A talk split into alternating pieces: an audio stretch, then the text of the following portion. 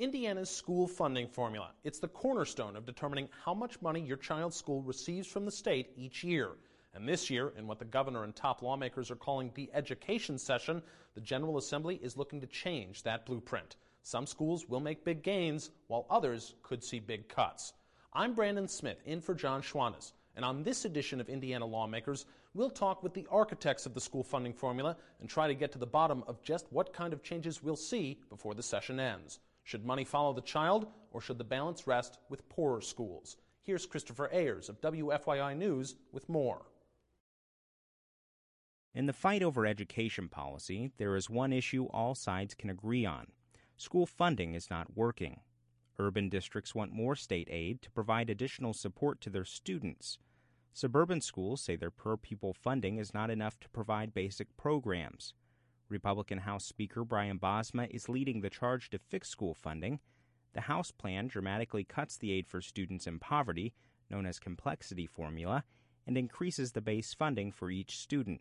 Uh, our goal is to give more to each student through the foundation grant, is what we call it, and uh, to raise that foundation grant, and then we have to look at the dollars that go through the complexity formula and determine how best to, uh, to distribute them. But some school leaders are questioning the plan that passed out of the House and now is being debated by the Senate. Indianapolis Public Schools could lose at least $14 million in the next two year budget cycle, whereas Zionsville Community Schools would see a bump of less than $4 million in aid, but still lack the needed funds. IPS Superintendent Lewis Ferebee said during a WFYI Chalkbeat forum in January that school funding problems can't be boiled down to comparing one district to another and expect both to have the same funding. I think what we can't convert this conversation to uh, tonight and in the future is that someone has to win or lose. Uh, that you know there has to be uh, this competition between low poverty and high poverty school districts. At the end of the day, I think we all want to ensure that every child in Indiana has the resources and opportunities to be successful. Lawmakers have less than a month to figure out if a new formula will appease everyone. For Indiana lawmakers, I'm Christopher Ayers. Thanks, Christopher. We'll be back in just a moment with our weekly roundtable discussion. Indiana lawmakers, from the State House to your house.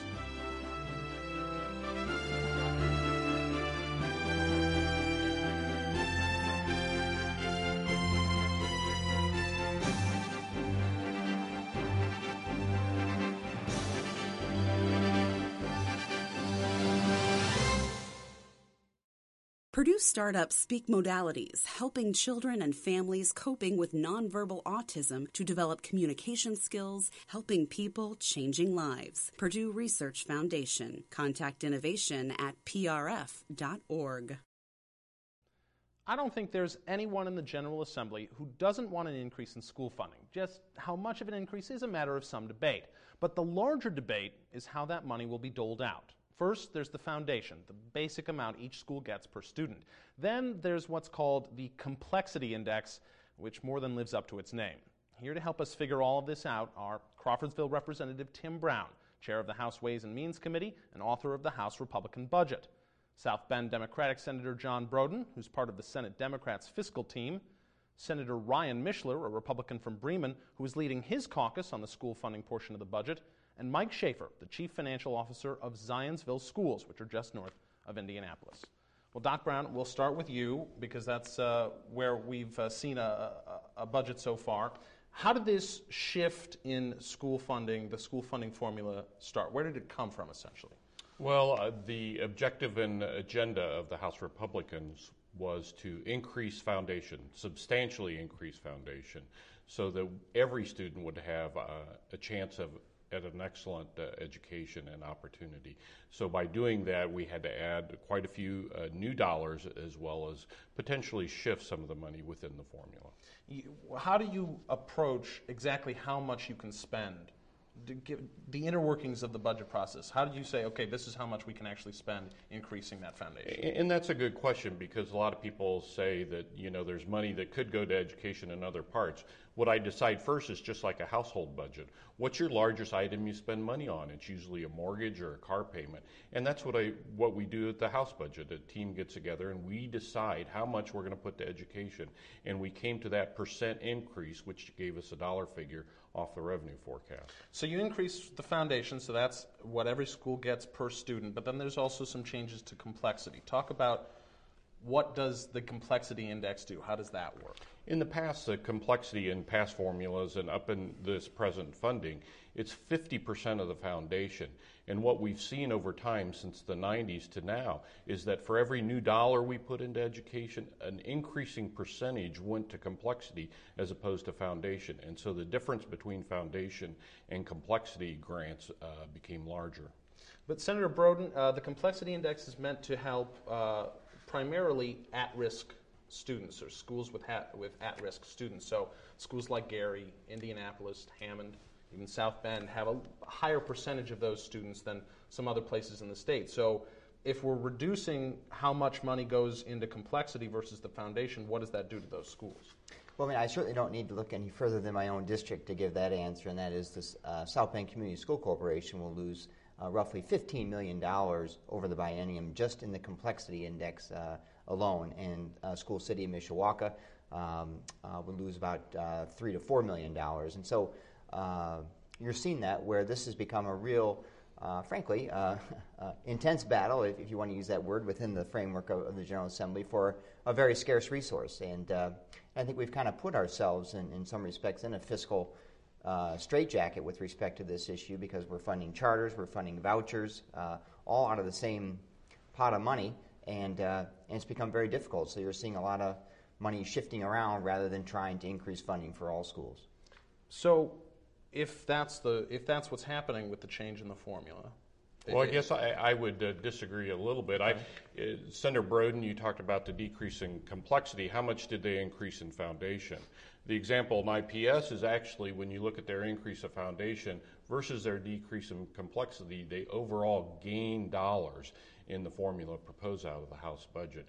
And again, it's back to the issue we decided on a total amount of uh, money going to schools, education, the extra money, the new money and then we did not carve any money out. There's no money cut out of the top. It goes for all students in the state of Indiana, all 1.069 million of the students. So if you talk about IPS actually getting a little more money because of the increase in foundation, then why are we seeing an overall funding decrease for schools like IP in Indianapolis, Gary, Hammond, South Bend? It's the loss of uh, kids in the school, what we call the ADM, the average daily membership we have decided as a public policy that money follows the child, and when you lose children in your school corporation, you'll lose money.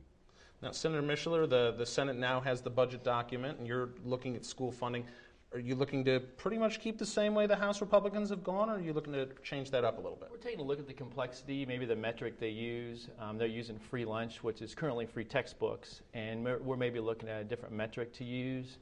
Um, also, the grant, the grant changed from 2293 to 2000. Um, so we're going to look at those and the complexity. And, and there's always going to be a gap because we, we realize that poverty plays a part in this. But I think the question we're trying to answer is how big should that gap be? And many think the gap is too big. Like currently, it's about $2,800 from the highest to the lowest funded. I think in your budget goes to 27 the second year and 2,400 the or the first year, 2,400 the second year. So there's going to be a gap. It's just a, a matter of how much that gap be. Now, uh, I know some some schools uh, are going to take a hit, like you talked about with South Bend, IPS, Gary, but some schools are going to see um, an increase in funding, like Zionsville. But you were we were talking a little earlier. You said yes, you're going to get a little more money in this budget under the, the House Republican proposal, but it's still not a ton of money. Talk, talk to me a little bit about that. Well, I, I think that's something that, that's important for us to keep in mind. When we look at, at we consider our apples to apples comparison, which is the foundation plus complexity numbers. Zionsville over the biennium, as the budget has been proposed and passed by the House, will gain about $246 per student. Now, that's certainly a help to us, and we're grateful to it. Dr. Brown, thank you. publicly thank you for that. Uh, it's it's uh, something that we're, we're excited about. I think when we look at the overall funding formula, first of all, on the complexity issue, and in full disclosure here, Zionsville has the lowest free lunch rate in the state. And so that's going to mean, you know, we'll always see the least amount of complexity. We know that. We understand that. Uh, but we, we have uh, been advocating for a long time for changes to the complexity index. Uh, Dr. Brown's budget, if I may call it that, uh, does, does several things that we think are moving the right direction. As, as Senator Mishler pointed out, uh, the current funding formula shows that 50% of the foundation amount is what is set for, for complexity. If we look nationwide, that nationwide average for other states is really more like 40%. Uh, the the move to to move that down from the 2,200 figure to $2,000 is a move that puts us right about that 40% level and kind of brings us in step with the national norms. So we applaud that. Uh, we think that those are, are uh, I'll just call it reforms, reforms that are, are overdue, uh, and so that is a good thing. Uh, there are a number of school corporations which are apparently by the LSA run, the Legislative Services Agency's calculation of who gains, who loses, how much, that kind of thing. Uh, that shows that there are uh, 79 school corporations which will lose uh, more than $100,000, but 76 of those uh, can be attributed to a loss of enrollment. Their, their enrollments are declining. So 76 out of 79, uh, that's, that's understandable. Uh, as far as Zionsville Community Schools is concerned, we're one of those outliers at the bottom with lowest funding in the state in terms of complexity and foundation for 2017. By the, by the time we get there in, in this budget, uh, we've been at the bottom before. If we go back 1992, 1993, 2000, 2001, uh, you know, we know what being at the bottom is like. Our concern is that the difference between now and then was that being at the bottom still meant you had enough money, enough dollars per student to, uh, to adequately fund your schools.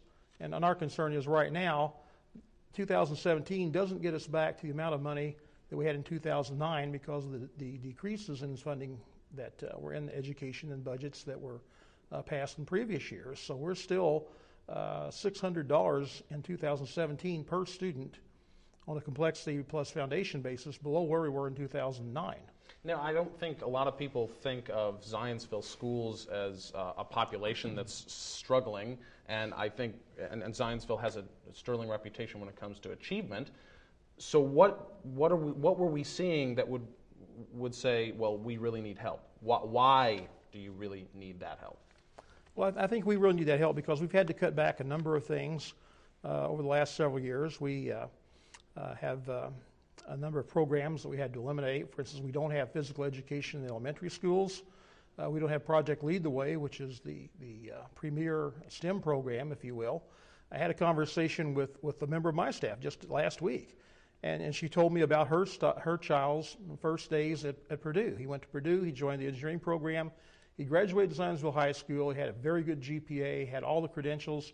He walked in, and the first day he says, I'm sitting here with kids who've done coding, who've done CAD, who've had this experience and that experience, who actually got to do experiments in their physics class rather than just watching the teacher do it, which we couldn't do because our class size was too high to do it safely.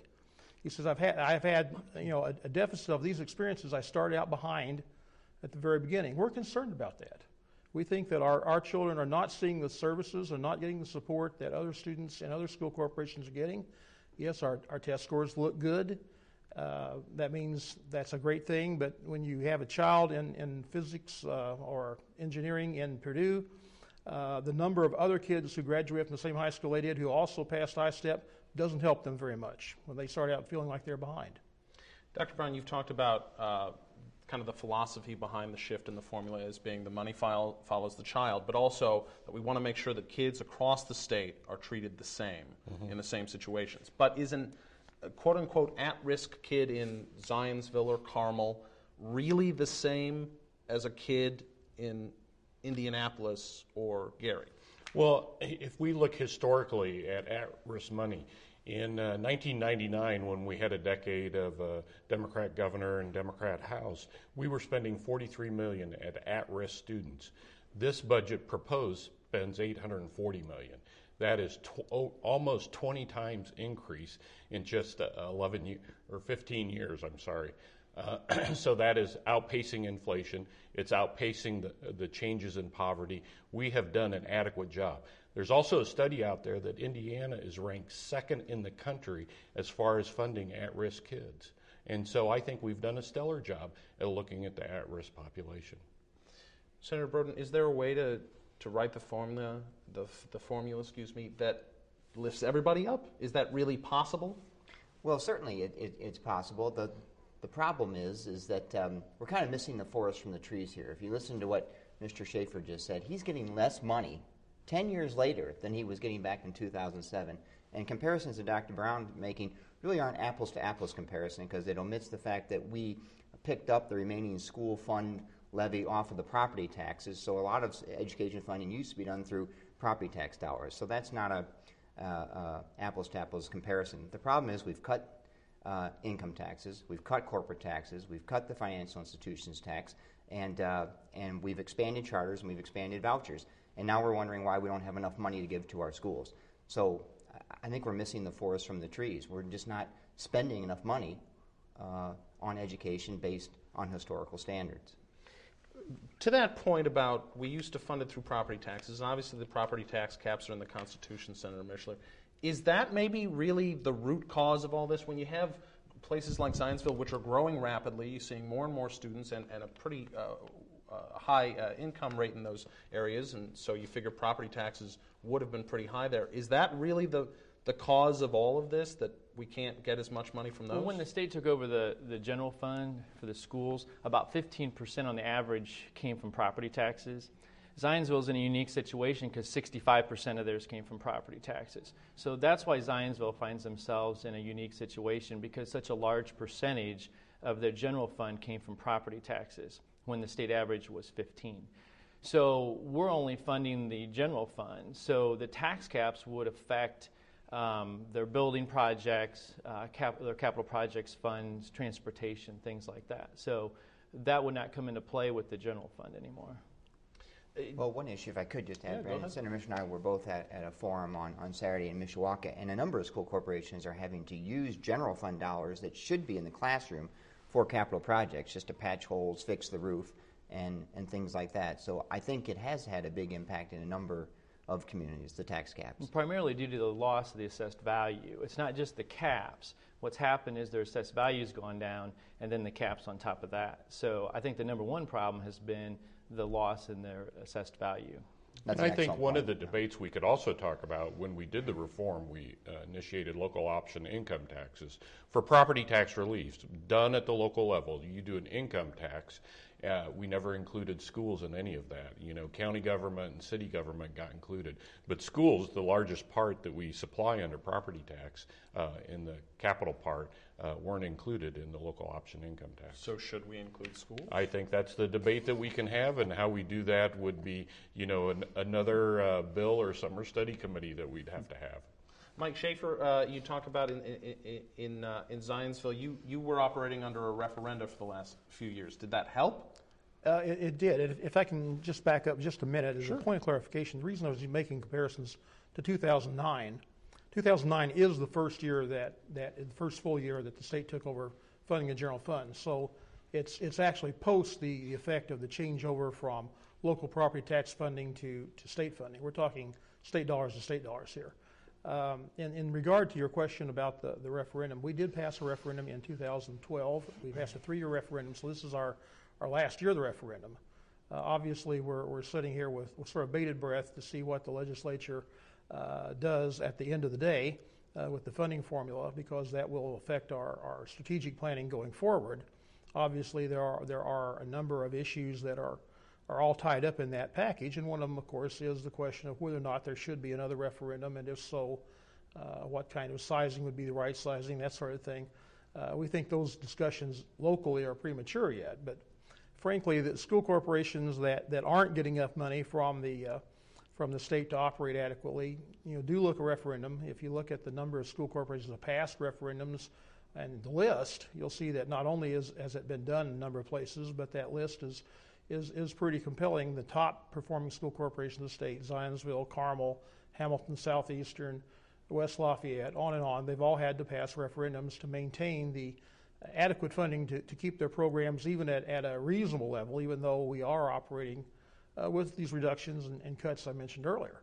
Uh, I think that then you get into the question of, well, uh, if, if one community has to pass a referendum and tax its people again with additional property taxes to keep their schools operating at a level that the community next door doesn't have to do, that has the same amount of dollars with, with the funding formula that the First School Corporation had with the funding formula plus referendum dollars, is, is, that, is that really the public policy that we want to see in Indiana? Senator Mishler, as the Senate Republican caucus looks at its budget, um, uh, is, you, have talked already about wanting to reduce the disparity between the highest and lowest funded schools. But some of those schools, like Gary and Indianapolis and, and South Bend that we've talked about, are getting a little sticker shock right now with what they've seen out of the State House. Is there a thought to maybe moving in this direction that we're going, but taking it a little slower, taking that shift a little slower? Well, I've taken a look at how much it would take to keep those schools whole in the formula that have lost money. Um, the problem we have, like Representative Brown said, is the, the reduction in the ADM count. That's something we just we just can't make up.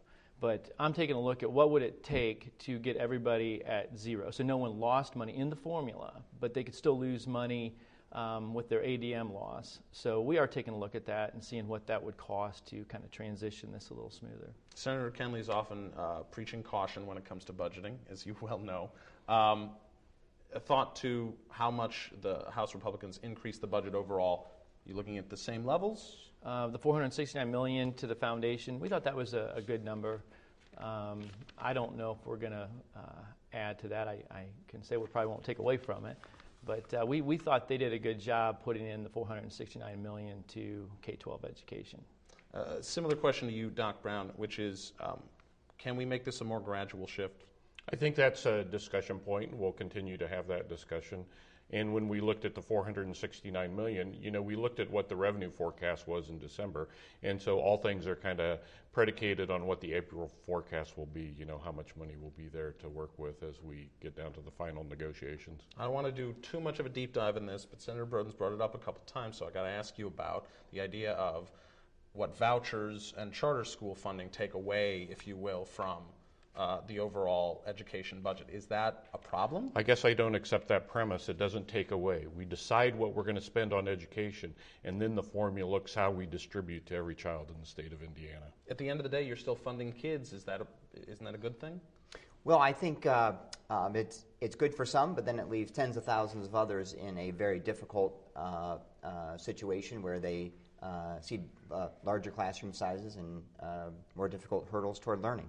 Uh, that'll have to be the final word again. My guests have been Republican Representative Tim Brown of Crawfordsville, Senator John Broden, Democrat from South Bend, Bremen Republican Senator Ryan Mishler, and Mike Shafer, CFO of Zionsville Community Schools. Some call it student aid, others call it indentured servitude. The creative ways we're funding higher education on the next Indiana Lawmakers. Time now for our weekly discussion with Ed Feigenbaum, publisher of not only Indiana Legislative Insight, but also Indiana Education Insight. So, as we talk about the school funding formula, is this something we should have seen coming from a, for a while now, or is this kind of a, a sudden shift? I think it's a lot like a lot of the other issues that we're seeing come up, Brandon. You know, all of a sudden we're, we're realizing that society's changed, that our tax structure's changed, that some of our needs have changed, and as a result, we're starting to reassess some of these things. We're also realizing now that you know, a huge proportion of our budget is going to education, you know, more than two thirds. And as a result, there are going to have to be some, some changes and accommodations in the, the budget in general, and then how we allocate those dollars. And at, at the same time, we've got all these converging needs. We've got different school districts with different kinds of needs. We've got these growing suburban districts. We've got charter schools coming into the equation, which, which I think has forced a little bit of, of the change. And then you've got the urban schools with the declining enrollments that are having problems and that need more money or say that they need more money. And all these, these competing interests are clashing. And legislators are, are realizing that it's time to, to really take a different look at things. We, uh, we're seeing, at least in the House Republican budget, a pretty dramatic shift uh, from schools like Gary and Indianapolis to schools like Zionsville and Carmel. So, is do you think when we finish that budget uh, in late April, is it going to be that same shift, or might it be more gradual? Oh, I wish I knew. Um, no, I, I, think there's going to be a, a shift, but I think as, as you indicated and as, as, you discussed with, with Dr. Brown, it will probably be, after it comes out of Senator Kenley's committee, a little bit more gradual a change. I think that, that he'll do more of a phasing in than an immediate kind of, of shift. But don't look for Senator Kinley to kind of radically change things and go to a, a minimum guarantee. There's really no sentiment in the, the Republican caucus, particularly in the, in the Senate, for a minimum guarantee. And, and I think that a lot of the, the members of the Senate Committee on Appropriations now in the majority believe that they are more than adequately funding uh, education, K 12 education, and that they're providing a pretty good floor. And very briefly, uh, John Broden and, and, Democrats in general like to blame vouchers and charter funding for a lot of the problem here. Is there is there something to that? I think that there's something to that in, in terms of, of how the formula works out and, and how some of the, the urban schools have been losing population. But query whether that would have happened regardless, that's still a, an unanswered question. But something must be done for some of these other districts like Gary and, and IPS because they do have fixed costs, and those costs are not going to go away regardless of how many students they have. Right, thanks very much, Ed. For more information, episode streams, and extra content, visit us on the web at wfyi.org/lawmakers. You can access live streaming coverage of the General Assembly on the internet as well, and remember, you can get our show on demand from Xfinity and Bright House networks. That wraps up this edition of Indiana Lawmakers. I'm Brandon Smith. On behalf of WFYI Public Media and Indiana's other public broadcasting stations, thanks for joining us and I invite you to visit WFYI.org for exclusive web content, including the best advice our guests have ever received. Until next week, so long.